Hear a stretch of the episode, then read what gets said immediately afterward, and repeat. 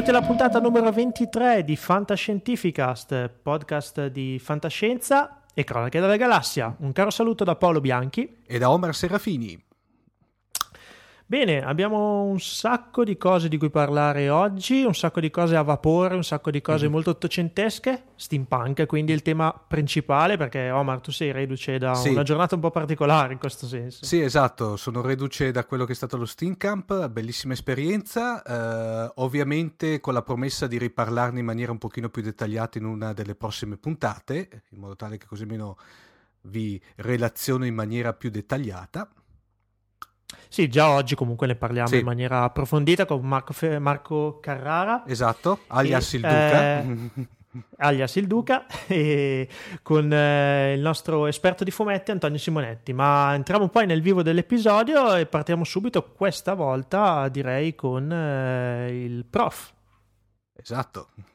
My God, it's full of stars.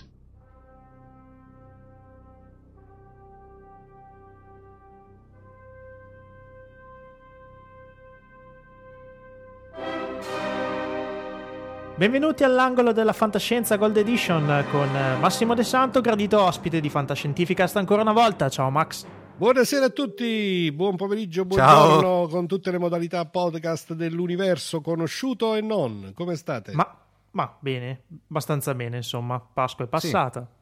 Eh, Siamo già nel pieno lavorativo, quindi un po' di fantascienza per passare il tempo libero ci vuole. Oh, quindi tu non ci hai voluto svelare di cosa parlerai stasera, niente, lascio a te il microfono direttamente. Mm. È perché spero di stupirvi con effetti speciali e non so se conoscete, penso di sì perché voi siete dei, come me dei grandi appassionati e cultori, ma forse alcuni dei nostri ascoltatori più giovani, eh, dal momento che ormai la diciamo, lettura della fantascienza è passata un po' in secondo piano rispetto alla fruizione con le altre modalità contemporanee, i telefilm, i film e i videogiochi, forse non tutti conoscono il nome di Theodore Sturgeon.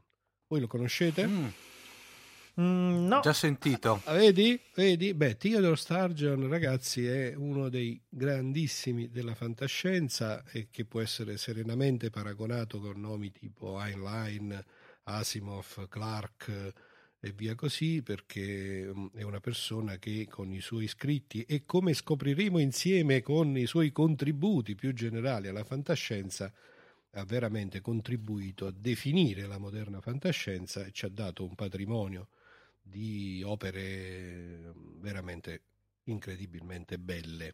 È uno di quegli scrittori che eh, voi avete imparato a vedere le varie categorie, diciamo, di scrittori eh, secondo di come io le percepisco, questo è uno di quelli che scrive veramente bene, cioè che eh, è un poeta fondamentalmente sia in termini uh-huh. di idee sia in termini del modo in cui poi queste idee vengono presentate. Ve lo svelo... Come mette nero su bianco le cose. Esattamente. Ve lo svelo un po' alla volta perché poi scoprirete verso appunto la seconda parte diciamo, di questa breve chiacchierata eh, che diciamo, lo vedrete comparire là dove non ve lo sareste mai aspettato.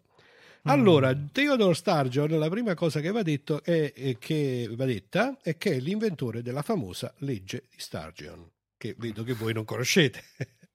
Anche nota come la rivelazione di Sturgeon, che si può sintetizzare più o meno così. Il 90% della fantascienza è munnezza pura. Ah, oh, che bello. Però, si prende un po' sul serio, diciamo. Però, però, aggiunge Sturgeon, in effetti il 90% di qualsiasi cosa è munnezza. Quindi la legge di Sturgeon è esattamente diciamo, eh, riportata così. L'originale inglese, peraltro, usa un termine un po' più crudo di quello che ho usato io. Mm. Eh, Beh, eh, boh, però è abbastanza diciamo, condivisibile eh? mm, da un punto di vista allargato. Assolutamente, no? infatti la possiamo dire in maniera un po' più delicata. Eh, il 90% della fantascienza non vale niente, così come in generale il 90% di qualsiasi cosa non vale niente. Insomma, c'è in generale nella grande quantità poi la qualità si restringe un po' all'essenza più, no, più pura. Mm. E, e, questa legge di Sturgeon è molto nota nell'ambiente fantascientifico, è stata no, anche detta la rivelazione, la scoperta di Sturgeon, un po' come la scoperta dell'acqua calda, diciamo, ma è una delle frasi tipiche no, che eh, circolano nell'ambiente fantascientifico, come dite voi, eh, come diciamo spesso appunto in queste trasmissioni, dell'età d'oro. Bene, questo signore, eh, l'altra cosa molto simpatica, in realtà lui si chiamava Edward Hamilton Waldo, che con Theodore Zargion veramente c'ha ben poco Ma... a che fare eh, ma la mamma divorziò dal primo marito e si è sposata con un uh, signore di nome Star- di cognome Sturgeon e si vede che il primo matrimonio era andato così male che il figlio, al figlio ha legalmente cambiato non solo il cognome ma anche il nome. E quindi, Beh, Waldo in eh, effetti non è proprio eh, non era proprio il massimo un cognome sì. però insomma anche il nome Edward Hamilton si è trasformato in Theodore secondo me, diciamo, leggiamo in controluce una certa necessità della signora eh, a suo tempo di tagliare completamente i ponti con la prima esperienza. Il giovane Sturgeon compare alla ribalta fantascientifica con un bellissimo racconto breve che si intitola Heather Brother, che anche questa è una diciamo, assonanza molto nota nel mondo della fantascienza. Potremmo tradurlo colui che respirava l'etere e che contiene in nuce una, pri- una prima idea topica che poi è diventata insomma una te- un'idea abbastanza eh, che si, si, può ritrovare in diversi contesti. Il racconto eh, delinea uno scenario nel quale improvvisamente, stranamente, ehm, le trasmissioni televisive, eh, le trasmissioni radio, eccetera, eccetera, eh, cominciano ad essere ad alterarsi. Eh, nel mm. senso che mh, eh, nei confronti di quelle che erano le intenzioni originarie. No? Per esempio, il presidente degli Stati Uniti vuole fare un discorso alla nazione, però improvvisamente, mentre fa il discorso alla nazione, si mette a raccontare una barzelletta. Come capita per esempio a Cylon Prof, che ogni tanto no, eh, su digitale gli scappa la barzelletta è che eh, evidentemente diciamo, questa cosa comincia a creare un po' di imbarazzo, un po' una, un'ambientazione che se volete ricorda mh, vagamente Martians Go Home di Frederick Brown, anche lo stile è mm-hmm. molto simile, perché poi alla fine si scopre che ci sono degli esserini che vivono nell'etere e che si divertono a mangiare, a respirare, a divorare le comunicazioni umane e a trasformarle secondo questo spirito diciamo umoristico. In realtà sembra che lui abbia scritto, stiamo parlando del 1939, che abbia scritto questo racconto uh, umori- umoristico per fare una parodia delle nuove tecnologie all'epoca la nuova tecnologia di cui parliamo è la televisione a colori. Nonostante il tempo che è passato e nonostante tutto quello che è seguito, rimane un gusto molto particolare della scrittura di Sturgeon che poi lui ha ulteriormente sviluppato e che trova una delle sue, mm, diciamo forse l'epigono, il romanzo più famoso, almeno, almeno quello che a me è piaciuto di più, è un romanzo eh, del 1952 che in realtà nasce come una raccolta di racconti e che affronta un, tema, un altro tema topico, quello dei mutanti. Si intitola More Than Human, come nella sua versione romanzo, più che umano, eh, e mh, il racconto che in realtà mh, ha dato il via al tutto si intitola Baby is Three, il bambino ha compiuto tre anni, e, mh, l'idea bellissima di Sturgeon è che, ehm, raccontata veramente, come vi dicevo, in maniera assolutamente poetica, è che eh, c'è un gruppo di, mm, come potremmo chiamarli, bambini perduti, un gruppo di orfanelli eh, che diciamo, si presentano in, come aspetto esterno appunto proprio come una, una cozzaglia di, di, di, di disperati, no? di, persone che non hanno né arte né parte, di reietti, esattamente, eh, non solo, anche diciamo minorati, per esempio il Baby Street del racconto eh, che ha dato poi il via al romanzo è un, è un neonato mongoloide, un, neonato uh-huh. con, una, con, una, limitazione mentale. Bene, eh, l'idea diciamo di fondo è che eh, questo gruppo di persone in realtà è un stadio evolutivo dell'umanità perché ehm, eh, sono tutti dotati di poteri eh, soprattutto eh, diciamo le poteri mentali fondamentalmente, chi è telepate, chi è telecinetico, eccetera, eccetera, ma sono anche dotati di quella che viene chiamato l'homo gestalt, cioè diventano, entrano in sintonia l'uno con l'altro e agiscono come le parti del corpo.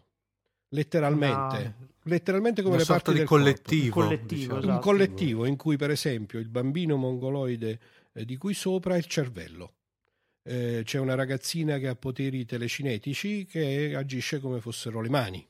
Ci sono dei mm-hmm. bambini che hanno poteri di teletrasporto sostanzialmente personali, cioè che riescono a spostarsi a velocità eh, eh, straordinarie e che quindi è come se fossero le gambe.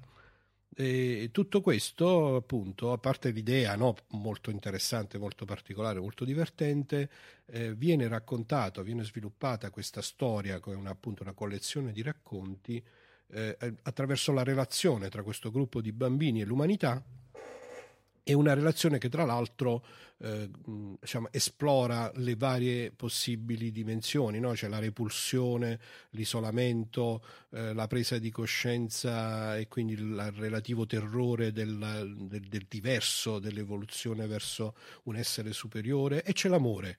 C'è anche la storia d'amore tra il protagonista di uno dei racconti e uno, la, la ragazzina di cui parlavo prima con i poteri telecinetici, eh, è una diciamo, delle parti dell'Homo Gestalt e c'è un'interessantissima riflessione sull'uso del potere perché questo essere superiore, questo più che umano, questo, nuo- questo nuovo stadio dell'umanità ha un potere sconfinato. Eh, e essendo la riflessione dell'autore, essendo il primo della sua specie, non ha un codice morale a cui fare riferimento.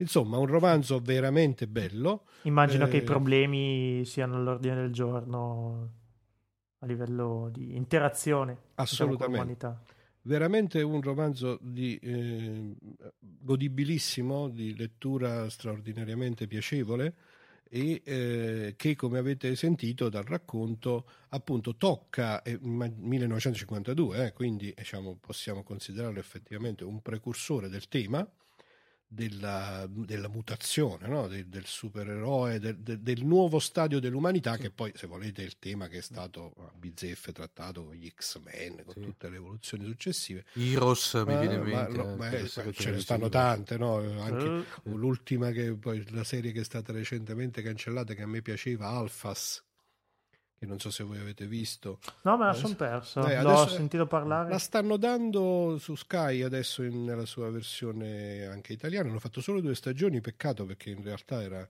una bella serie. E, insomma, una, tema, una tematica che è stata ripresa tantissime volte. Mi, termino le citazioni ehm, relative alla produzione letteraria di Sturgeon con un racconto di cui io vado matto, sono appassionato veramente quasi mm-hmm. alla follia, lo rileggo almeno due volte all'anno, un racconto Addio. breve che si intitola Killdozer, che si potrebbe tradurre eh. come il bulldozer assassino, che è una storia veramente anche questa molto simpatica in cui un'entità extraterrestre si impossessa di un bulldozer e fa strage in maniera invereconda oh, di tutti quelli che visto, trovi. Forse da questo parte questa eh, cosa. Killdozer ci, lo, l'ho citato sia perché mi piace da impazzire, sia perché ci dà l'aggancio per passare all'altra faccia della Luna.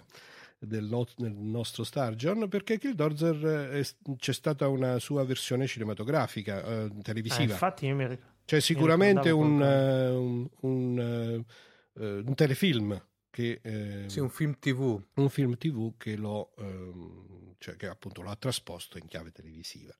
Ma dovete sapere che il nostro signor Sturgeon è anche uno dei tanti grandi della fantascienza che ha dato il suo contributo a Star Trek, scrivendo alcuni episodi. Ma sono convinto che adesso che vi dico in particolare il titolo e il nome di uno di questi episodi e vi faccio venire alla mente di cosa si tratta, ci sarà un gridolino di stupore perché Stargion ha scritto la sceneggiatura di Il Duello, che è l'episodio eh. di Star Trek in cui viene introdotta l'idea del Ponfar. Vi ricordate il Ponfar? Il Ponfar sì, sì, sì, è diciamo, la crisi mm, eh, sessuale, sessuale diciamo dei vulcaniani L'estro dei eh? vulcaniani. Qua, nel quale episodio, vi ricordate, Spock rischia la vita perché il Ponfar per i vulcaniani eh, porta alla pazzia no? e alla morte uh-huh. se mhm. non viene eh, sublimato attraverso una serie di ehm, ordalie e in particolare un duello nell'episodio in questione. Vi ricordate c'è una trama abbastanza... Sì. Se l'avete visto e vi è fresco alla mente, se no andatelo sì, a rivedere sì, perché è uno dei capisaldi di Star Trek. C'è una storia abbastanza complessa in cui poi la promessa sposa di Spack lo rifiuta e trova un modo mm. per farlo duellare col suo migliore amico, il capitano Kirk, e via così. E, udite udite, quello è anche l'episodio di Star Trek in cui per la prima volta viene utilizzato il saluto vulcaniano. Live long and prosper. Allora, da, da segnare negli annali. Eh, no, no, no, bellissimo do... episodio. Non sapevo mm. che era stato scritto da Sturgeon, quindi cavolo. Eh, che cosa vi ho fatto Complimento. Sc- che cosa vi ho fatto scoprire? Naturalmente la cosa non Però... finisce qui, ci sono tante altre eh, sceneggiature di Sturgeon, poi nelle note magari dell'episodio rimandiamo mm. alla pagina di Wikipedia in inglese che è fatta abbastanza bene, quella in italiano non è altrettanto interessante. Eh, ci sono ancora, mm, va, c'è una produzione molto vasta da parte di Sturgeon sia di romanzi che di eh, racconti, però in particolare lui ha toccato anche alcuni altri temi eh, molto caldi della fantascienza di quegli anni, in particolare uno degli autori che ha toccato esplicitamente il tema della rivoluzione sessuale e che ha usato le storie di fantascienza per affrontare il tema della sessualità, eh, un romanzo molto famoso che io ricordo anche perché è stato uh, scritto e pubblicato nell'anno in cui sono nato, nel 1960, è Venus Plus X, in cui appunto Sturgeon affronta questa tematica della sessualità in maniera abbastanza forte per l'epoca e abbastanza innovativa. Mhm. Insomma, un grande della fantascienza, la cui lettura eh, consiglio, suggerisco eh, a tutti gli appassionati di fantascienza, sia perché appunto, come abbiamo raccontato, ha posto proprio dei capisaldi, eh, ha introdotto, diciamo, ha, contribuito proprio a definire il concetto di fantascienza come noi oggi lo concepiamo, e sia perché è veramente, almeno dal mio personale punto di vista, un grandissimo scrittore nel senso eh, poetico del termine, in particolare il romanzo eh, Nascita del superuomo, More than Human, a me ha fatto quasi venire le lacrime in alcuni passaggi, è veramente scritto in maniera eh, come dire, sopraffine, non saprei è un capolavoro assoluto. Personalmente l'ho già messo nella mia libreria mentale di cose da fare. Molto bene. No, molto interessante come tema, molto, molto, molto. Se poi mi dici che è proprio il capostipite di un certo tipo di, di pensiero sul superuomo... Eh sì, perché se eh. vai, eh, io no, non ho fatto una ricostruzione filologica esatta, ma insomma se lo posizioniamo nel tempo, 1952 eh, eh, direi che è sicuramente una di quelle delle opere che ha poi dato il via a tutti gli sviluppi successivi. Pionieristica, insomma. Pionieristica. Tra l'altro, Beni... Max si può, è ancora reperibile perché era stato edito da poco da Urania Collezione, sì, tra eh, la, ho... ritradotto da Riccardo Valla. Tra l'altro, ah, caspita, quindi vale la pena. Credo che sia un'edizione mm. del 2003, quella di, di Urania esatto. Collezione, però insomma si trova ancora eh, un, mm. in giro su eBay, insomma sulle varie, varie sorgenti. Naturalmente, come sempre, eh, rincresce un po' dirlo, però è, è, un fattore costitutivo della fantascienza del mondo anglosassone, invece è disponibile senza nessun problema in formato sia rilegato mm. che ebook eh, su uno qualunque dei siti diciamo, di distribuzione che conosciamo del mondo anglosassone. Benissimo, poi metteremo i riferimenti nelle note, eh, Omar? Magari due, sì, due riferimenti assolutamente sì. Benissimo Max, ti ringraziamo ancora una volta per questa bellissima rubrica e per averci introdotto un altro interessante autore. Grazie a voi, aspetto con ansia da bravo podcast ascoltatore il numero 23 credo che sia, eh? di, ehm, se non contiamo gli speciali non contiamo gli sì. speciali. Ecco, quindi forse eh, sì. eh, no, allora non è 23, 24, Bella 25, domanda, 26. mi cogli impreparato, mi cogli veramente impreparato. ok, allora il numero X. Il numero X di Fantascientificast. Il Grazie Max, podcast. a presto. Ciao ragazzi. Ciao.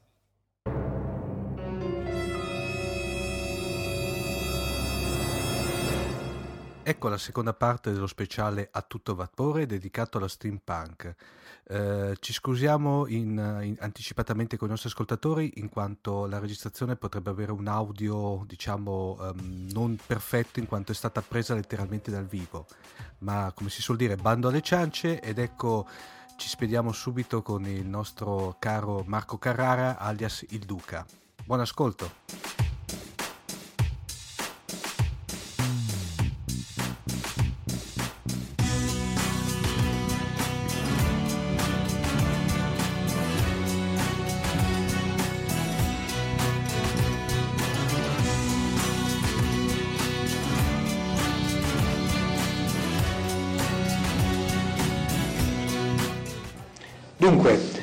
riprendiamo il discorso lasciato in sospeso l'ultima volta sullo steampunk e ovviamente abbiamo qui di nuovo con noi il nostro caro amico Marco. Ciao Marco!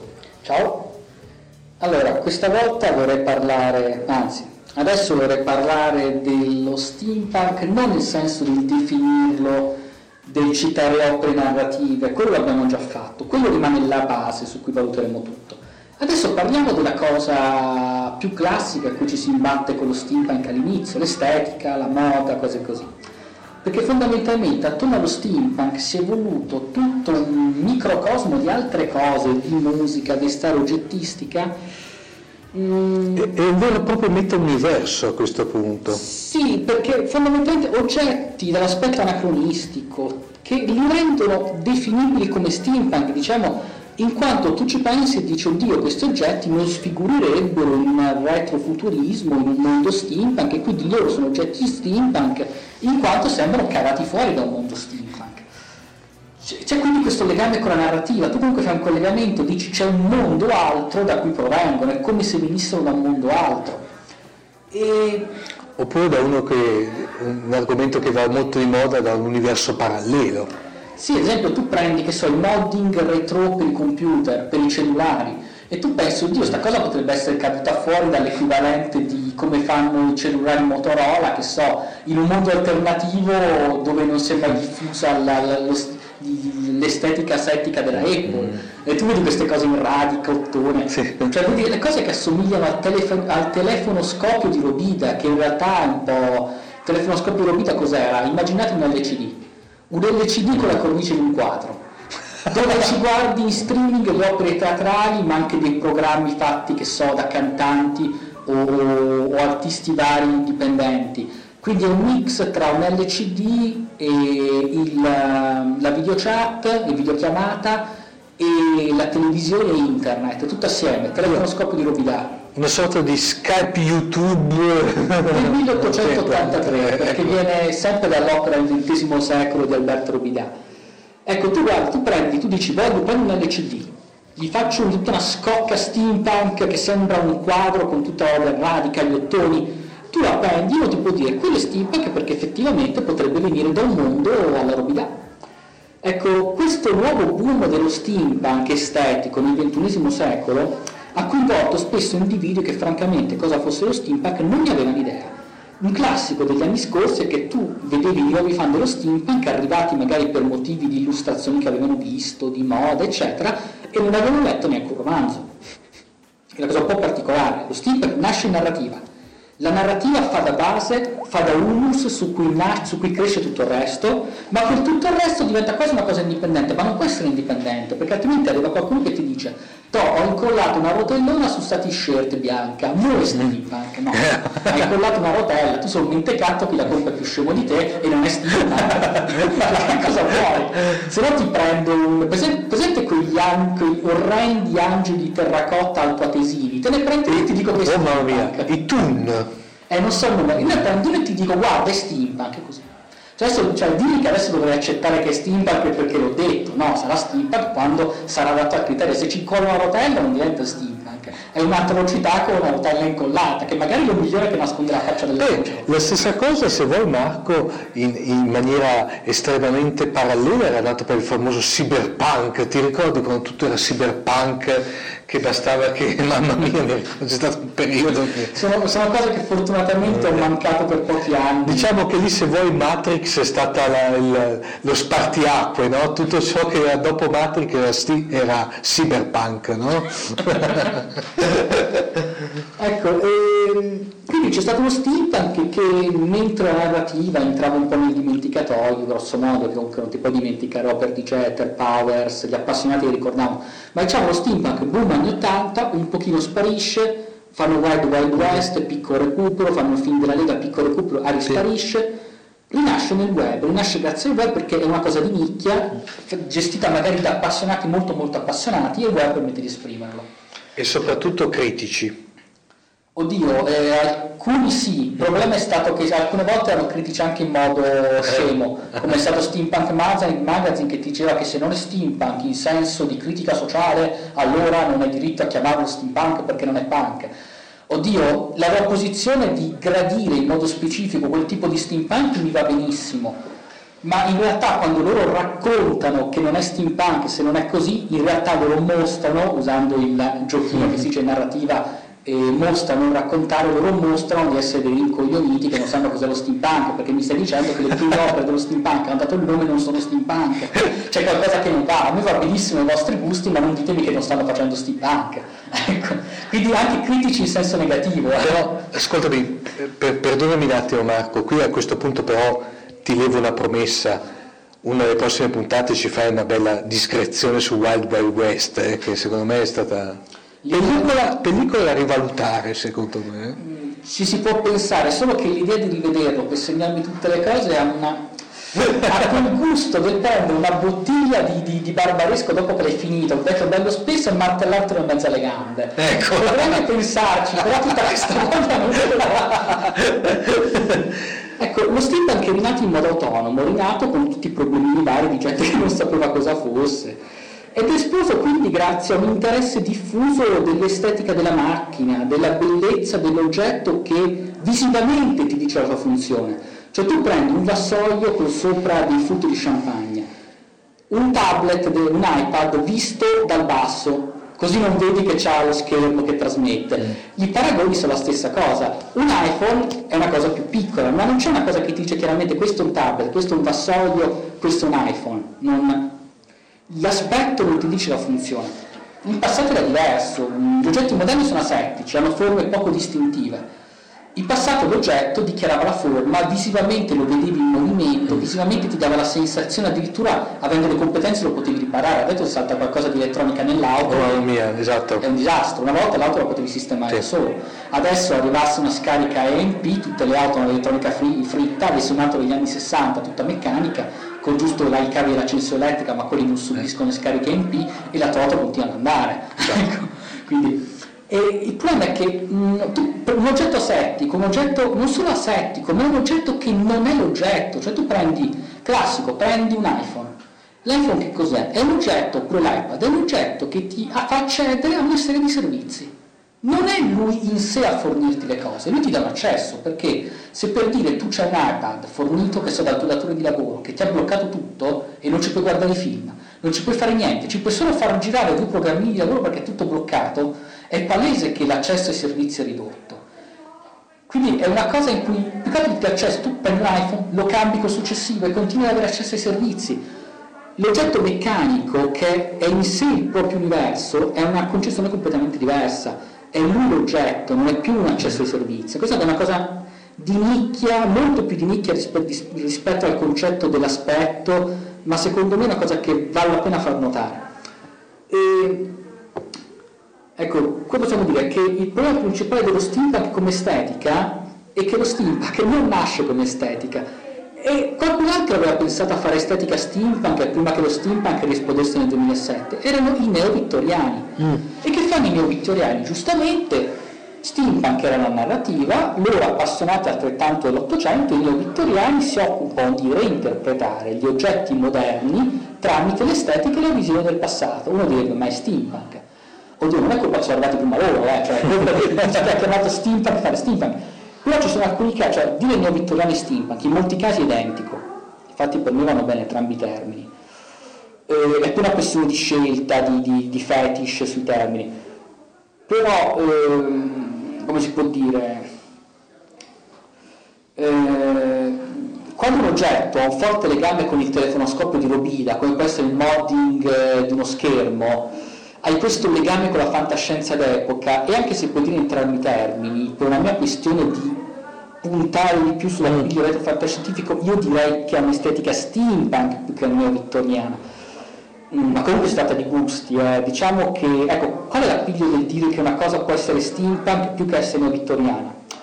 È il fatto che lo steampunk ha una vocazione spiccatamente narrativa, che il neo-vittoriano non ha. Quindi se il tuo costume non è semplice, se tu fai un oggetto che funziona, è un'estetica steampunk, puoi anche dire che è neo-vittoriano, ma se tu fai un braccio meccanico finto, parte di un costume, che non è in sé un oggetto funzionante, ma richiama l'idea che in un altro mondo potrebbe essere un reale braccio meccanico, quindi è un rimando narrativo a un'ipotesi di funzione, ma un'ipotesi credibile nel suo aspetto, chiaramente questo è sì. steampunk, non è il neo-vittoriano, cioè nell'appiglio narrativo dello steampunk e del fatto che tu racconti delle storie con quello che è addosso, non è solo estetica. Mm. E, però allo stesso tempo per dire un outfit, un costume ottocentesco senza elementi fantascientifici, ispirato soltanto ai costumi storici, senza il braccio, senza cose strane, senza armi a raggi, senza cose fantascientifiche, è neo-vittoriano in teoria, oppure puoi dire che è una rievocazione storica, però stiamo attenti, questo non vuol dire che non vada bene per lo steampunk, che lo steampunk può anche essere elementi fantascientifici in un contesto storico. Mm. E in un contesto storico la gente si veste come all'epoca. Quindi se uno si presenta con un costume vittoriano a un ritrovo steampunk, secondo me ci sta benissimo. Non è particolarmente steampunk, ma non sta nemmeno, non è venuto che so vestito da, da Sailor Moon. esatto, o da Borg, tanto per dirti, no? ecco, vorrei fare una distinzione tra gli elementi caratteristici dello steampunk e quelli neutri, che è una distinzione importante. Prendiamo i pneumatici e l'uso dei tubi di gomma vulcanizzata. Sono invenzioni dell'Ottocento, punto.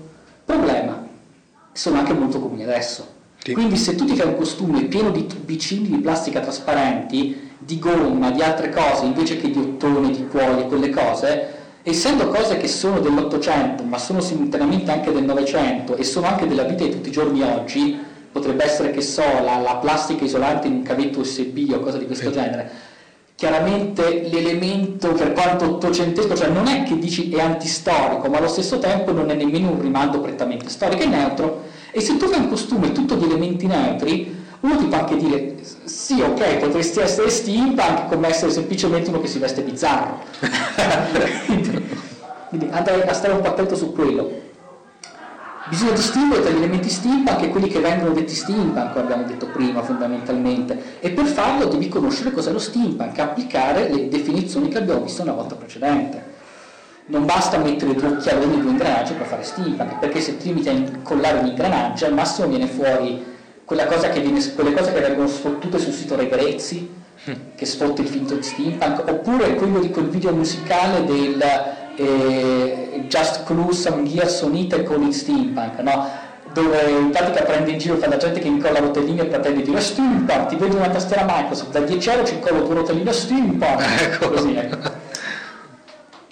E allora è piuttosto meglio, invece che prendere un abito moderno e incollarci due rotelle, mm. prend- fare un abito vittoriano con chiari richiami ottocenteschi e fare un po' di modding su quello, senza incollare rotelline. Resta più canonico, diciamo. È più ottocentesco fondamentalmente, perché le rotelline non sono ottocentesche, mm. cioè le rotelline ci sono anche adesso, cioè bisogna, bisogna, distinguere che steampunk non è il fetish delle rotelline, per mm. quanto possa accumulare questa passione per le rotelline, possa, essere, possa accumulare gli appassionati dello steampunk, ma se ti piacciono solo le rotelline, se ti piacciono solo queste cose, più che steampunk, l'effetto sembra di essere uno sciamano africano che si fa una collana con i cellulari rotti e si mette un CD-ROM dentro l'orecchio. Ecco, cioè, l'idea sarà quella.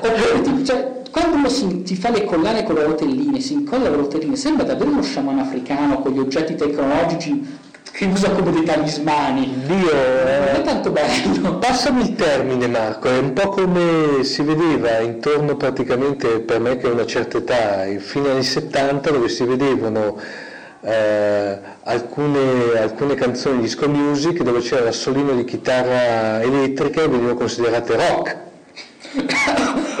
ecco sì, diciamo che se ti incolli due rotelle sei rock quanto quella roba lì. Esatto, ecco.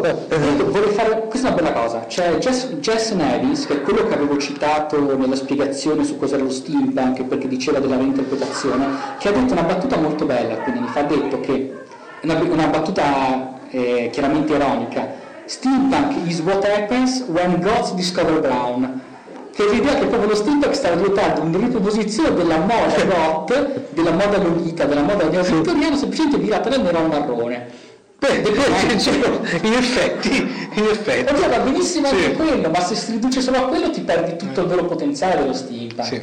Spero di essere stato. No, mi, mi, mi, dà veramente l'idea, Marco, di quello che si era avuto obiettivamente inizio anni 2000 con il fenomeno cyberpunk, perché mi ricordo del, prime, i primi William Gibson, come te hai citato precedentemente, che bastava che facevano vedere la fotografia con la persona con il, la scarpa inserita nel collo e veniva automaticamente bollata come cyberpunk, no? Che bello! Eh? Che bello! Eh, per cui... Ecco, quindi la parte estetica la chiuderei qui, eh? E quindi che cos'è? Diciamo, con, tiriamo un pochino le file sullo steampunk. Allora, mh, mm, mi piace questo motto che useremo con lo Steam Camp. Lo steampunk... Per, perdonami, scusi Marco, dopo diciamo introdurremo questo fantomatico termine Steam Camp perché certo. arriveremo in fondo. Secondo me bisogna ragionare così, l'Ottocento come base per lo steampunk e lo steampunk come modo per riscoprire l'Ottocento, che se mm. ci pensate è il ragionamento di quanto... Il sillogismo... Ecco, eh, nei film, nei fumetti steampunk, spesso lo steampunk si riduce alla sola estetica e vabbè uno dice c'è la parte grafica fortemente importante, sono opere che non sono nel loro cuore steampunk, tranne la lega dei gentiluomini statali, ma molte non sono nel loro cuore steampunk, la parte grafica importante, steampunk, oddio sono steampunk.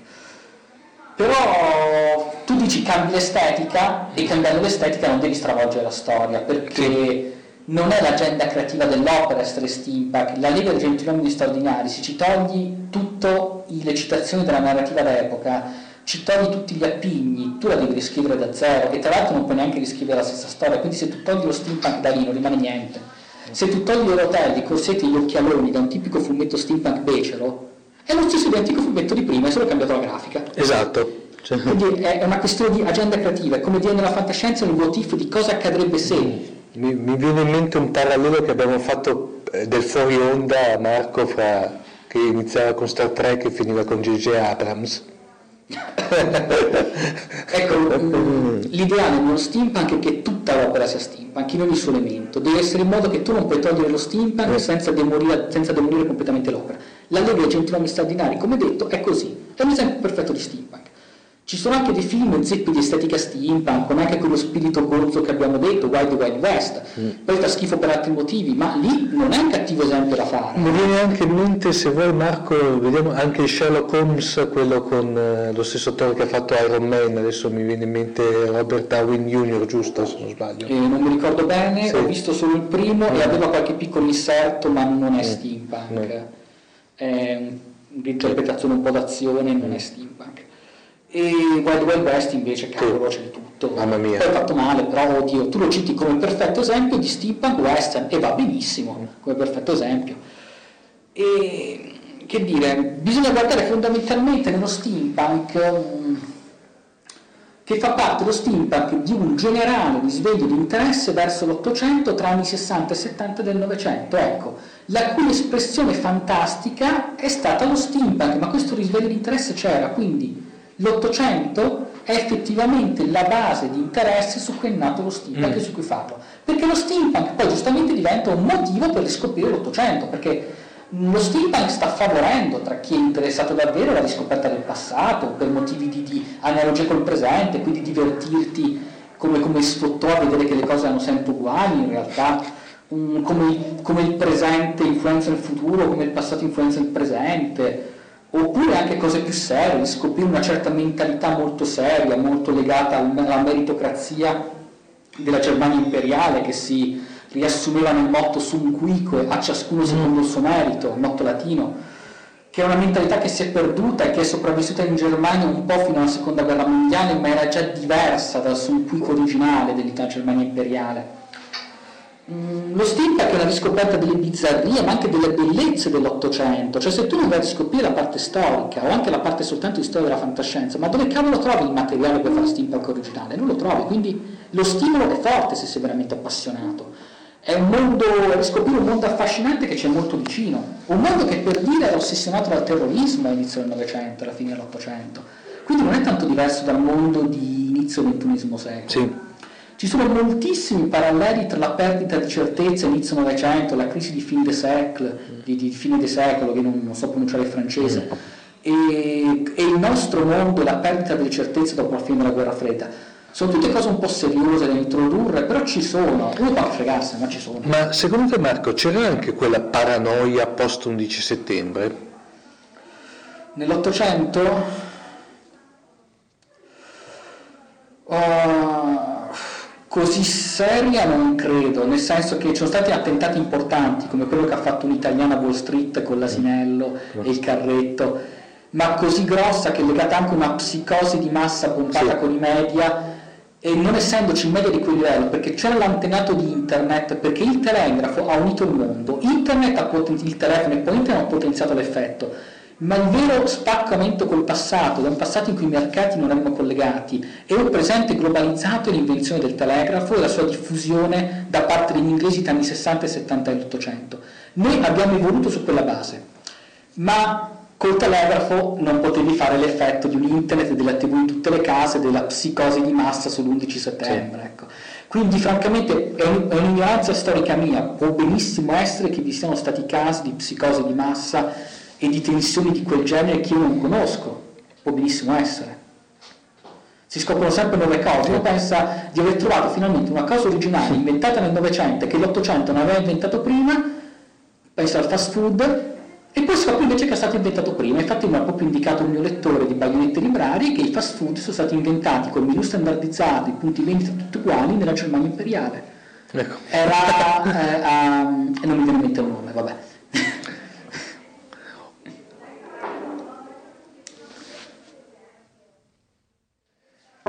Niente, direi parliamo un po' dello Steam Camp? Ma direi di sì, diciamo che eh, come dire, come a, avevamo avuto occasione di parlare nelle precedenti puntate di Fantascientificast, quest'anno si può dire, lo possiamo dire, vero Marco, che Fantascientificast è il media partner ufficiale del, dello Steam Camp, che questa diciamo, potrebbe essere la massima espressione dello steampunk in Italia potremmo dire che è una convention, giusto Marco? È un camp, è un una, camp. una convention molto libera, parte delle conferenze sono state scelte da me per dare una base, ma chiunque voglia portare qualcosa chiede, dice che cos'ha, c'è una lista mm. delle cose già fatte e se appena appena un appiglio e c'è spazio, ci dà spazio. Diciamo che questi, infatti questa serie diciamo, di interventi che il nostro caro Marco ci ha fatto potrebbero essere propedeutici a iniziare, passami il termine, i nostri spettatori a quello che è l'universo dello steampunk.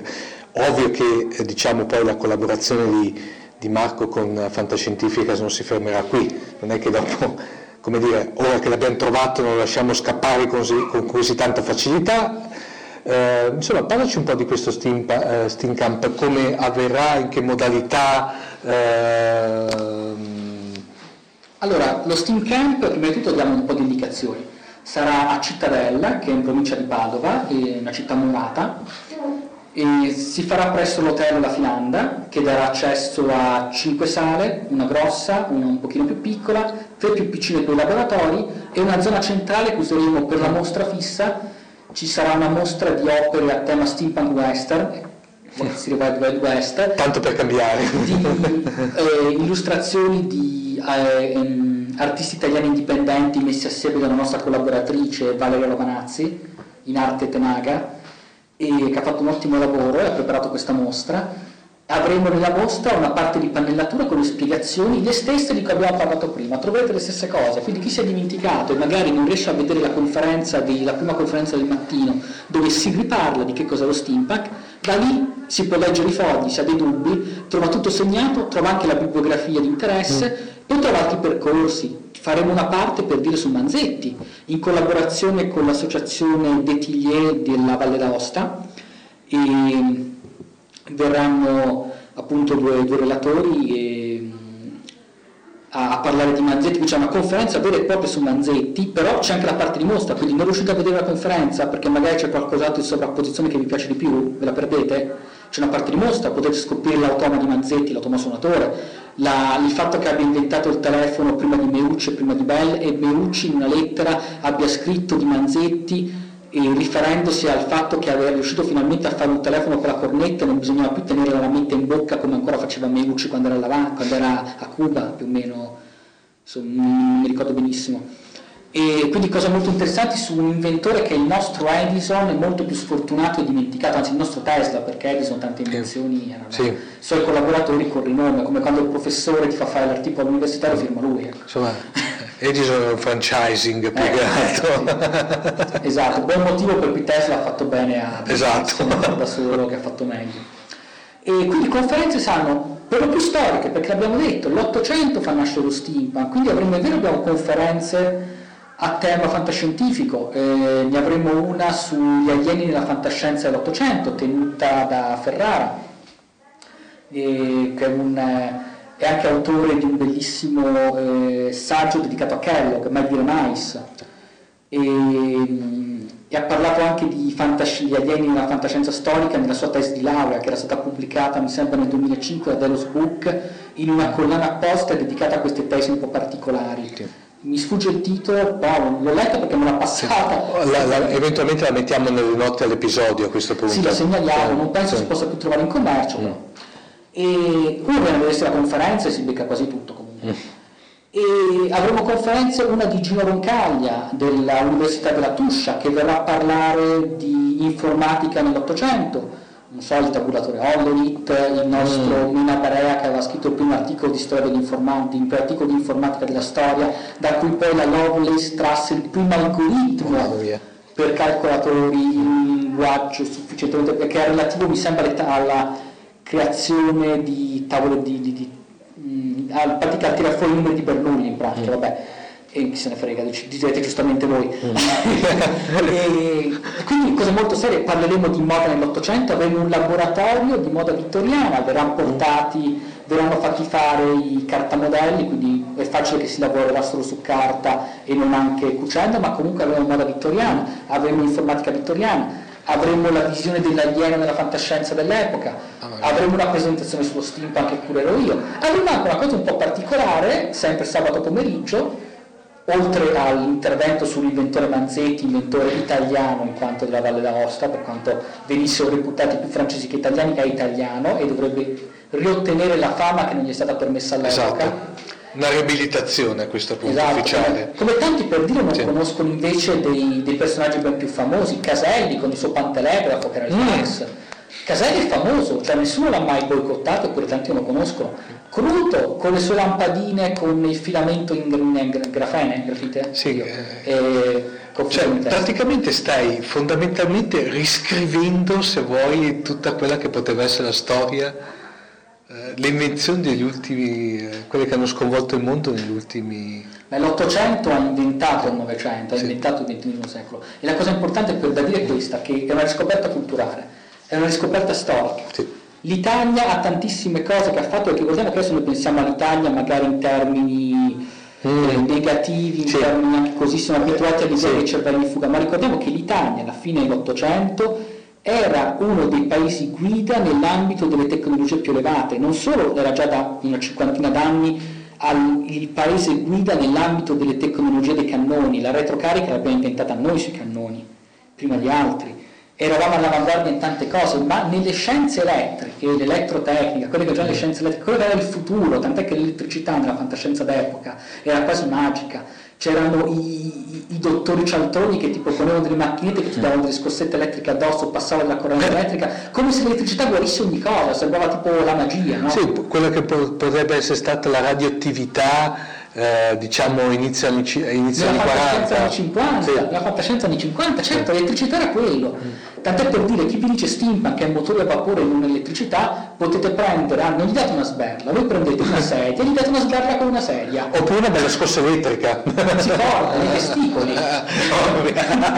cioè, perché non si può dire l'elettricità che è il simbolo dell'Ottocento il sottomarino di Nemo che aveva sì. le batterie sì. e tramite l'acqua marina le ricaricava fondamentalmente non era un sottomarino elettrico, era un sottomarino che aveva l'autonomia e il funzionamento mm. di un sottomarino nucleare. Se vuoi il, il, primo mezzo è energia sostenibile, come va di molto moda, ecco, eh, diciamo adesso, no? Come... Anche ricaricava con l'acqua marina, energia sostenibile. Ov- ovviamente c'è da dire una cosa, che poi soprattutto eh, in questa occasione che eh, avete capito che verrà analizzato passami il termine, l'universo steampunk, steam, eh, steampunk eh, nell'arco dei suoi eh, in maniera sferoidale, nel senso che secondo me si va oltre i 360 gradi canonici, per intenderci. Ci gireremo su noi stessi fino a vomitare. Esatto, bella questa definizione. Poi ci cacceranno all'hotel. Ecco. Ovviamente poi avrete se ovviamente partecipate e noi eh, almeno a questo punto speriamo che gran parte dei nostri spettatori eh, partecipino, avete l'occasione di conoscere dal vivo Beh, il sottoscritto sicuramente, Marco sicuramente. Anche sarà... perché se non vieni Silvio Soso ti mena. Esatto, poi c'è questa promessa da parte di Silvio di pene corporali nei perché confronti. lui viene a presentare fantascienza.com esatto. nello stesso slot evento dove esserci tu con fantascientifica. Eh, esatto, no, diciamo che c'è questa promessa infatti eh, che peraltro verrà ripresa in 3D da parte di Marco in modo tale che se farete non, non non, eh, non, soddisfa la promessa da parte che ha fatto Silvio, no scherzo, adesso fatti scherzi. A Steam Camp eh, volevo dire avremo molte le conferenze così, avremo anche qualche presentazione di libro, una cosa un po' secondaria perché ero titubante. Mm. Poi mi hanno presentato il fatto che Delos Books portava in Italia la traduzione di The Martian Ambassador. Eh, perdonami, eh, per i pochissimi che non lo conosce, Delos Book è praticamente intimamente legato con fantascienza.com, giusto? Sì, sì, sono l'associazione di fantascienza.com. Esatto curano il catalogo dei sì. oggetti, andando sì. il catalogo dei defunti e, e direi, direi, attualmente è una, ahimè, delle pochissime realtà fantascientifiche in Italia. Direi. Sì, possiamo dire che la cosa triste in Italia è che davvero nella fantascienza, se vuoi un calderone di riferimento, ti trovi ad avere solo fantascienza.com. Esatto. Ed è una cosa francamente triste. È vero che già fantascienza non c'è mercato, ma non c'è mercato fondamentalmente perché o si pubblicano schifezze, pensiamo ai tanti premi usciti, mm. e uno gli viene in mente fantascienza italiana, mi taglio i polsi e leggo Licia Troisi con le sue porcate fantasy. Esatto. È un po' quella sensazione. E, e poi però eh, bisogna anche dire che per conto però Marco abbiamo tutta quella pletora di scrittori indipendenti che però non riescono a uscire dalla loro indipendenza, da quella che è la loro limitazione di indipendente, passami il termine. In molti casi gli autori indipendenti è meglio che non escono né da quella né dalle fogne, appena escono dal tombino c'è da ricacciare e ammazzare ecco. perché scrivono in modi, cioè tantissimi autori indipendenti che oddio, se evitassero di scrivere passassero a un hobby diverso come collezionare, che so, i tappi dello champagne sarebbe meglio secondo me. Quindi non tutto il male viene per muovere. Però sì, fondamentalmente Steam, lo Steam Camp dà spazio allo steampunk e quindi alla fantascienza, perché lo steampunk fondamentalmente è fantascienza o science fantasy. E agli aspetti culturali, perché come ho detto, senza 800 per fare steampunk, ma anche anche altri aspetti, avremo presentazioni di qualche libro, avremo Dario Tonani che presenterà i suoi libri, su, i, suoi, cioè, i suoi racconti, Tanto, racconti cardani, Roberto esatto. racconti. Dario Tonani è una delle, penso attualmente una delle veramente delle fulgide realtà della fantascienza italiana. Non è vero, io ho letto soltanto quei quattro racconti, mm. mi sono piaciuti molto come ambientazione come idee, ma come ho detto a Tonani e mm. scritto anche nell'intervista che abbiamo fatto, mm il problema è che a livello tecnico di qualità narrativa è molto basso ed è un fastidio perché tu ti leggi delle opere che hanno tantissimo potenziale. A me piaceva molto, per fetici miei, per gusti miei, piaceva molto l'ambientazione di Cardanica, di Robreni, mi piacciono molto gli spunti e tutto, e mi trovo lettura un po' rovin- mi trovo molto rovinata dallo stile e questo dispiace, tant'è che lo sa benissimo perché ne abbiamo parlato. Steam Camp sarà d'accesso gratuito sabato 6 e domenica 7 aprile presso l'hotel La Filanda, Cittadella, provincia di Padova, come detto accesso gratuito, venite. ovviamente daremo ampi riferimenti ampie coordinate all'interno delle note dell'episodio. C'è anche un sito di riferimento che verrà segnalato, avete il calendario, potete sì. vedere tutto quello che faremo. Ecco.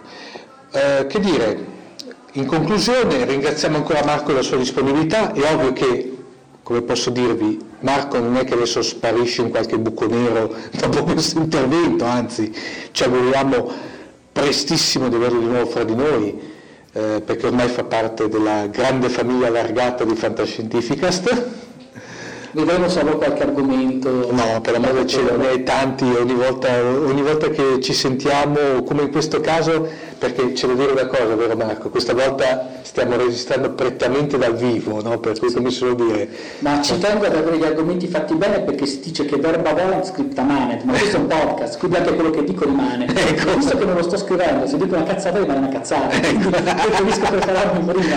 Ecco, per cui come si suol dire, ragazzi, eh, come si suol dire, cioè, vedremo di averlo di nuovo ospite sulle nostre, frequ- non dire frequenze, nostre, sui nostri byte, per ecco. intenderci che è più corretto.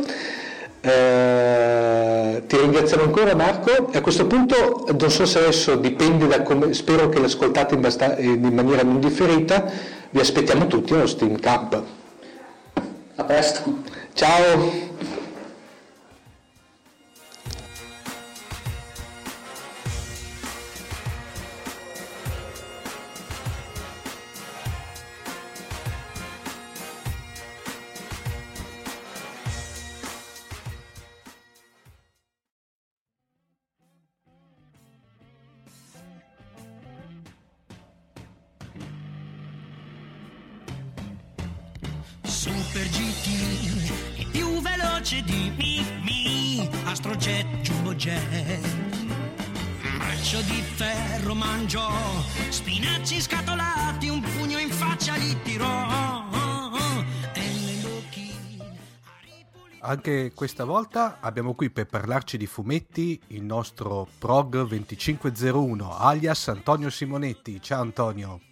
Ciao, ciao Omar, ciao Paolo, ciao a tutti gli ascoltatori. Ciao Antonio. Dunque Antonio, eh, diciamo quasi un fumetto, non dico a tema, però poco ci manca, vero questa sera?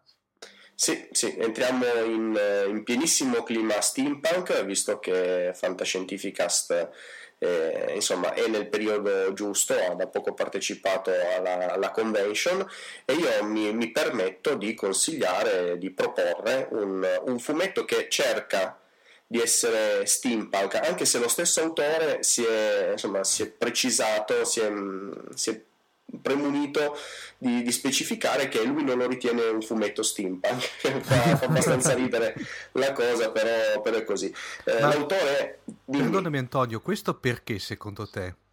ma non, non si vergognava No, no, diciamo che ci ha sempre tenuto a, a precisare, ma veramente sia dal, dal 2000 e 2002, 2004, adesso non ricordo bene. Comunque, Antonio, stiamo parlando di Antonio Serra, quindi identifichiamo un attimino per gli amanti del fumetto. Antonio Serra, Casa Bonelli, ai molti sarà conosciuto come appunto il papà assieme a Medda Vigna di eh, Nathan Never. Il trio facciamo... dei sardi, così sul detto.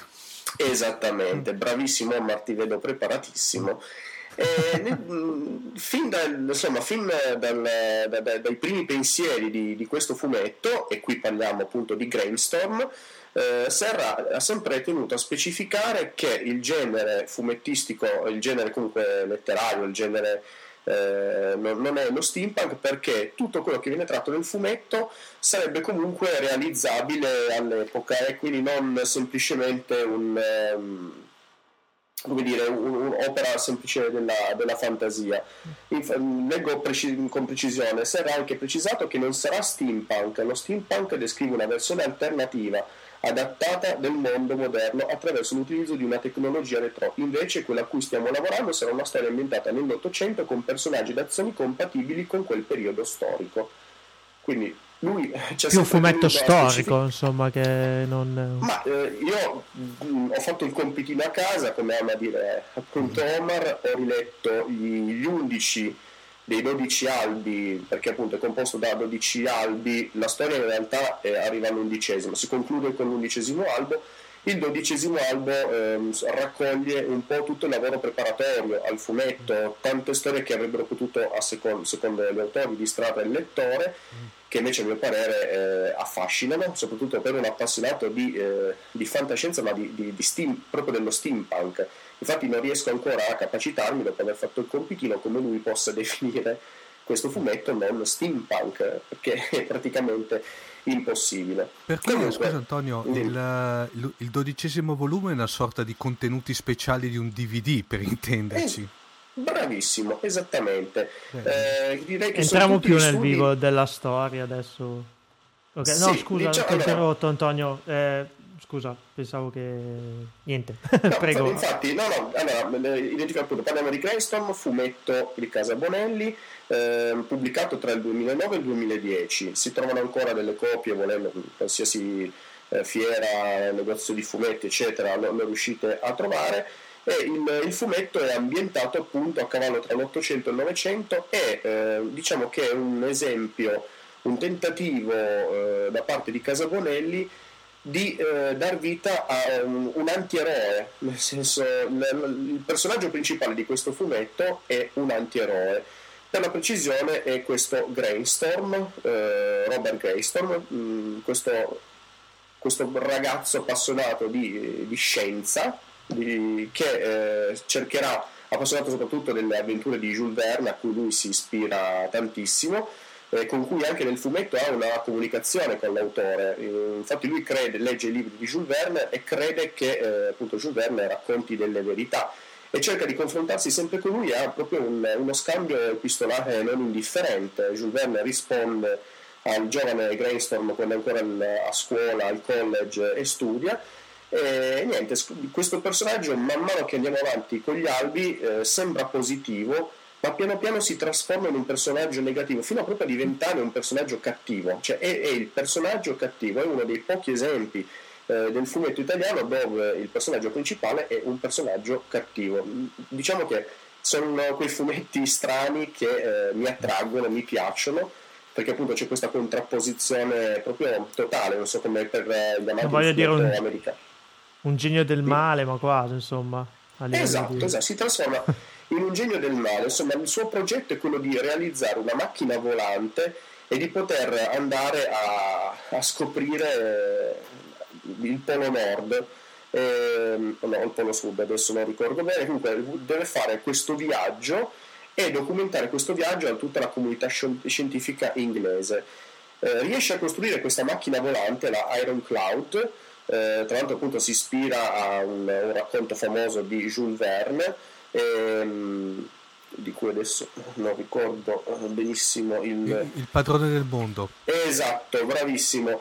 E infatti proprio nel primo albo si apre, si apre appunto con eh, la descrizione di questa macchina volante e lui riuscirà a realizzarla appunto eh, orfano eh, di, di, padre e di madre però ricchissimo al compimento appunto della maggiore età riceverà in eredità tutti i soldi dei genitori e con questi soldi lui farà esperimenti eh, costruirà macchine di, di, di, qualsiasi genere e riuscirà alla fine appunto a costruire questa Iron Cloud a volare al Polo Sud e a scoprire un, una sorta di, di, mondo perduto, un mondo eh, insomma, dell'epoca dei dinosauri mm. e si imbatterà eh, in una sorta di, di virus, di, di, germe che si prenderà possesso appunto di lui e gli darà dei, dei, dei, determinati poteri. Questo batterio, virus, questa cosa extraterrestre, sembra, cioè, non, non viene spiegato benissimo, comunque da, lascia intendere che si tratti di qualcosa proveniente dal, dallo spazio.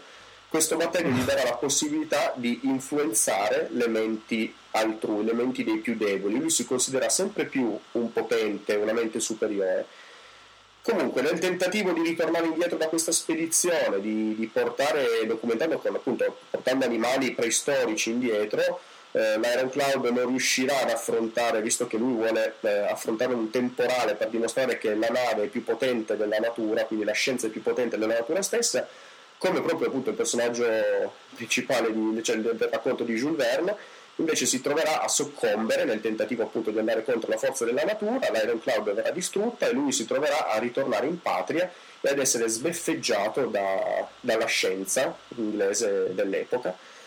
Questo non gli andrà sicuramente a genio ed entriamo nella seconda parte del, della storia del fumetto dove lui si trasformerà proprio in un, in un essere malvagio, inizierà a sentire delle voci, inizierà a capire di riuscire a comandare eh, le, insomma, gli esseri più deboli, eh, insomma la storia proseguirà, adesso spoilerare è molto facile perché sono soltanto 12, 12 numeri. Chiaro, chiaro. Eh, I personaggi principali no, ovviamente non sono, non è il solo personaggio principale, abbiamo anche un suo un carissimo amico di, di, di Robert eh, fin dall'infanzia che si contrappone a lui in quanto non crede tantissimo nella scienza ma è amante della natura, del, insomma, del, eh, de, de, ama coltivare, ama, riesce, sa come trasformare i, i campi per raccolti, eh, insomma è le, proprio l'opposto di, di Greystorm.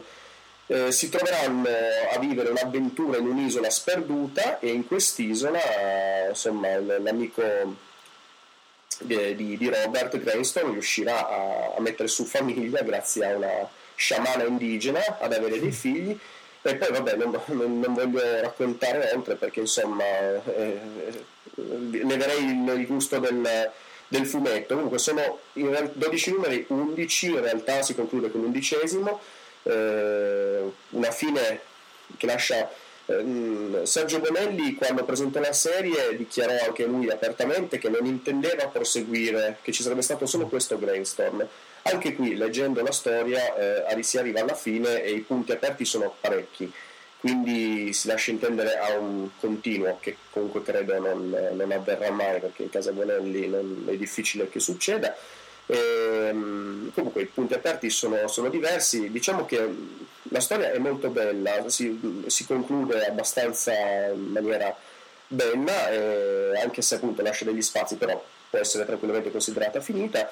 È, ben congegnata, ben pensata, appunto il dodicesimo albo, come dicevamo prima, è un completare tutta l'opera perché appunto per chi è appassionato eh, di questo genere avrà la possibilità di vedere proprio le macchine come sono state pensate, le ambientazioni come sono state pensate in un, eh, sono in un ambiente steampunk. Ok, macchine volanti, dinosauri e virus alieni non è steampunk. No, assolutamente no. ok, no, vabbè, lasciamo l'autore nelle sue convinzioni, però io quantomeno sono perplesso almeno a sentire la descrizione da Antonio, per carità.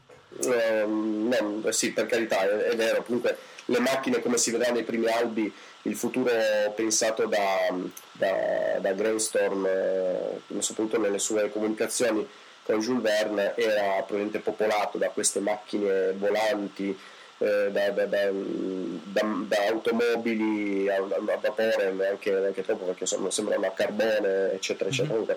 Sì, diciamo che sfocia, all'inizio è molto steampunk, poi è vero, man mano che si va avanti eh, andiamo verso gli alieni, verso questo potere occulto, verso insomma sciamani, queste cose qui, effettivamente si perde un po'. Comunque è veramente bello, ben fatto.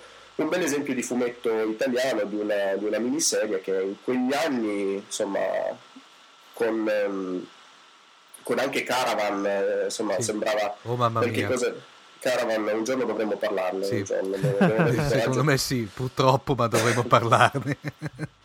Comunque, bello, bello, consigliatissimo per gli amanti del, del genere. Comunque, appunto, un personaggio principale cattivo, e poi Antonio Serra è il papà di Nathan Never. Infatti, molti appassionati riconosceranno nella fisionomia di, di Robert Brainstorm Nathan Never. Diciamo sì, che il in effetti. è quel. Sì, direi che non ci si allontana di molto. Va bene, questo... ottimo. Prego Antonio. E poi come mia consuetudine, il fumetto cerco sempre di abbinare, di, di farmi ispirare dal fumetto per, per, una birra e visto che le ambientazioni appunto steampunk eh, 800-900 inglese, penso una Londra, una Londra che va a carbone, quindi a comignoli che sputano fuori fumo nero, non solo vapore, mi viene in mente come, come le birre, una birra stout, una porter, una birra scura. Quindi cosa posso consigliarvi? Eh, queste birre molto non, non, proprio beverecce, nel senso sono più difficili da, da trovare come, come, appassionati, queste birre scure fatte con malti tostati, tostati fortemente, quindi dai sentori forti di caffè, di, di cioccolata, di, di liquidizia e niente, mi sento appunto di consigliare le, le, la, stout, la stout in generale, vabbè, mm, se si parla di stout a tutti penso che venga in mente la Guinness, io però consiglio la Beamish, che è sempre irlandese, a mio parere molto molto molto buona, molto più eh, per bocche un po, più, un po' più buone, e se vogliamo andare invece su un prodotto artigianale italiano, mi viene da, da consigliare la Keto Reporter del, del birrificio del Borgo, eh, che è fatta con, ehm, con, l'aggiunta di tabacco Kentucky toscano, quello che viene proprio utilizzato per fare i toscani. toscani. Scusate, ma c'è un po' di, di, di tosse. Comunque, la Keto Reporter del, del, della Villa del Borgo eh, appunto aromatizzata con eh, le foglie di tabacco Kentucky toscano, eh, decisamente strana, decisamente non facile da essere bevuta, ma per chi vuole provare questi gusti un po' strani, diversamente consiglio la, la Verdi Imperial Stout del birrificio del Ducato, non ci spostiamo come regione perché siamo sempre così nel, nel Lazio, eh, questa invece è una, una stout un po' più alcolica e, niente, birre decisamente da sera, birre da, da, stare veramente a leggere un fumetto con un camino, mi viene in mente proprio questa cosa. Io la Beamish l'avevo bevuta. La Beamish l'avevo bevuta tempo fa e l'avevo apprezzata particolarmente. Sì. Poi a me le stout sì. piacciono particolarmente, quindi l'ho, l'ho apprezzata, eh, diciamo. ovviamente, eh, sono... Mm, ovviamente lasceremo dopo tutti i riferimenti no, alle note, eh? tutte queste informazioni ad alto tasso alcolico ok. No, dai, alto, alto, no, dai, 4 gradi più o meno, penso. 4 sì, sì, la Beamish, sì. Invece le Imperial Stout, come l'ultima che ho consigliato, sono proprio più, più potenti come, più come tasso alcolico, sì, sì, erano quelle che sono state realizzate eh, in Inghilterra, a Londra, per eh, insomma, la Russia, per lo zar russo, quindi erano birre un po' più dal, tasso, dal livello alcolico leggermente eh. più alto delle stout eh, nelle stout normali. Gente che beveva forte, insomma. esatto. Visto anche il clima, e poi visto questo tempo, eh direi che è quasi consigliabile. No. Esatto. Sì, per essere novembre non è così brutto, dai, però insomma. Vabbè, non avete colto la battuta, vedo benissimo. No, no. Ok. Antonio, ti ringraziamo tanto e ti diamo appuntamento ad una delle prossime puntate di Scientificas con la solita coppiata birra e fumetto. Grazie. Grazie. Ciao. Ciao. E in conclusione di questo episodio numero 23, purtroppo l'avrete già letto in lungo e in largo, devo dare una notizia che ha lasciato veramente spiazzati eh, tutti i protagonisti, diciamo, tutti, gli, eh, il, tutti, coloro che giocano ai videogiochi, in particolare sono appassionati di videogiochi di fantascienza, perché una costola della Lucasfilm, storica casa di produzione di Guerre Stellari eh, di George Lucas, eh, sto parlando della LucasArts, è stata letteralmente chiusa dal nuovo acquirente, la Disney e la cosa ha lasciato e ha gettato veramente nel panico comunità di eh, videogiocatori che eh, hanno iniziato nel 1982 a apprezzare questo tipo di marchio. Eh, quando parliamo di LucasArts parliamo sì di film, eh, di, scusate, di videogiochi legati al mondo di Guerre Stellari. Omar, avrei... Mh, sì giocato a X-Wing vs TIE Fighter o a TIE Fighter stesso che metteva il giocatore per la prima volta a comando di un, di un cacciatai dell'impero. Rebel, Rebel, Assault anche mi ricordo. Rebel Assault era un bellissimo mm. titolo che girava eh, su CD almeno su computer, non sì. aveva bisogno di installazione e utilizzava molto eh, grafiche prese eh, a piene mani proprio dal film. Sì, infatti, infatti me lo eh, ricordo. Forse quello è stato il primo titolo di LucasArts che ho giocato nel lontano, penso, 1995-1996. Devo ancora averlo anche da qualche parte, chissà. Però col joystick era veramente bellissimo. Eh, però non parlo solo di Star Wars, parlo di eh, le, le, le, adventure graphic, eh, le avventure grafiche più famose forse della storia, come la fantastica serie di Monkey Island. Oh, Monkey Island veramente ha tenuto incollato generazioni di videogiocatori per, per, decenni, perché poi gli ultimi titoli di Monkey Island si trascinano fino, non dico ai giorni nostri, però ai primi anni 2000. Eh, o al Super Nerd Maniac Mansion e il giorno del mm. tentacolo. Mm. E, e, e LucasArts ha proprio introdotto in questi titoli eh, un soggetto, un tipo di grafica, ma anche delle meccaniche di gioco che eh, hanno veramente fatto la storia. Il punta e clicca di LucasArts è stato inimitabile. Sierra è stato il principale concorrente, ma eh, a mio avviso non è mai arrivato alla stessa altezza, pur essendo Sierra una signora, una signora casa, casa, produttrice, insomma, ha fatto titoli anche in campo fantascientifico molti, molto interessanti. Ne parleremo magari un giorno. Oggi ci, con- ci concentriamo su, su LucasArts perché la notizia purtroppo è questa. Eh, oppure i punti clicca di Indiana Jones, che sono stati dei veri e propri film mancati. Perché eh, non so se hai mai giocato Cosa? a Indiana Jones and the Fate of Atlantis. No, Fate Atlantis, tra l'altro, ecco, lo conoscevo Paolo perché sembrava che fosse addirittura candidato a praticamente esatto. ad essere il terzo film di, di Indiana il quarto, Jones. Sì, sì, il quarto, sì, il, scusa, quarto, pardon, il quarto, film di Indiana Jones. E poi alla fine ci siamo ritrovati mm. quella cosa. Mamma mia. Indiana Jones il teschio di cristallo che preferisco dimenticare, almeno per quanto mi riguarda. Sì. Eh, ecco, eh, LucasArts eh, non se la passava bene da tempo perché comunque eh, stava attraversando una crisi economica abbastanza pesante e aveva fatto dei passi, diciamo dei passi falsi veri e propri con ad esempio il, l'RPG abbastanza recente Star Wars The Old Republic mm-hmm. che era stato mi sembra già demolito da, um, dall'amico di Mondo Nerd da eh, da Macaluso in una sì. delle scorse puntate, se non mi sbaglio. Ecco. Quindi è stato un, veramente un tonfo incredibile per LucasArts e eh, la mossa di Disney ha congelato, per non dire messo nell'oblio, proprio alcuni, alcuni progetti che eh, si stavano pensando e che i fan aspettavano, ma eh, cosa più importante, ha messo a rischio 150 persone tra sviluppatori creativi e management. A dire la verità, Disney ha una propria casa editrice di videogiochi che è la Disney Inter- Interactive Studios. Non ha mai brillato, a dire il vero, per videogiochi particolarmente belli. Me ne ricordo uno di Paperino, forse un po', un po carino, ma, ma ecco, non, non, ci siamo mai addentrati in cose troppo complicate. Ecco, mm.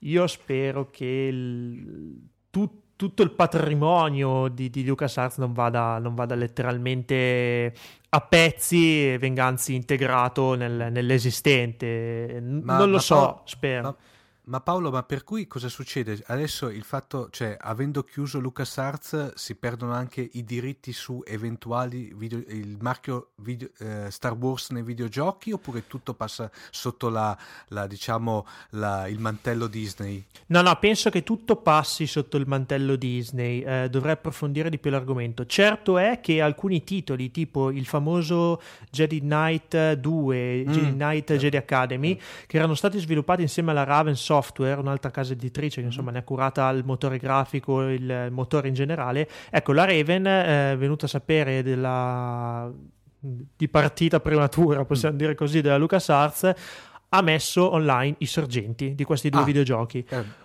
colpo, colpo, da maestri, se vuoi. Colpo da maestro, probabilmente potevano farlo, l'hanno fatto. Chissà che, che qualcun altro non porti avanti il, tutto ciò che è stato LucasArts in passato. Non lo so, dare questi codici comunque agli sviluppatori open, secondo me, è stata una mossa molto, molto arguta perché.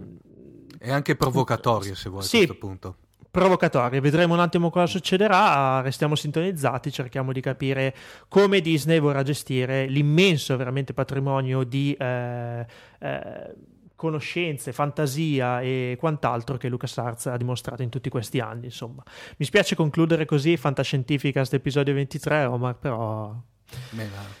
Bisogna dare anche queste notizie. Oggi non abbiamo parlato di mm. videogiochi, ma abbiamo parlato di storia. Ecco, sì, possiamo infatti, dirla così. Infatti.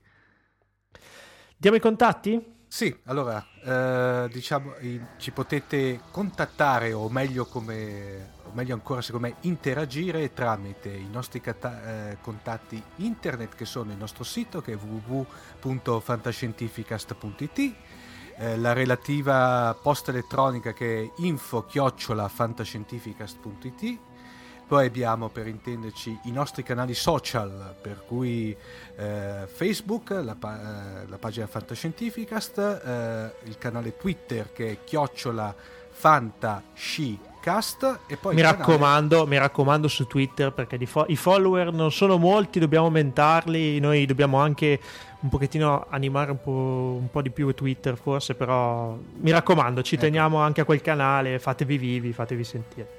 Poi, eh, ult- come last but not least, come dicono gli inglesi, abbiamo il canale Google Plus, anche quello lì ahimè poco, poco gettonato, ma pian pianino vedremo ah, di popolare anche quello. Che Facebook, comunque, Facebook eh, eh, fa da signore. Tutto. Sì, non c'è, non c'è, da fare. Poi gestito da Nicolò, quindi... Ah, Nicolò, caspita. un drago.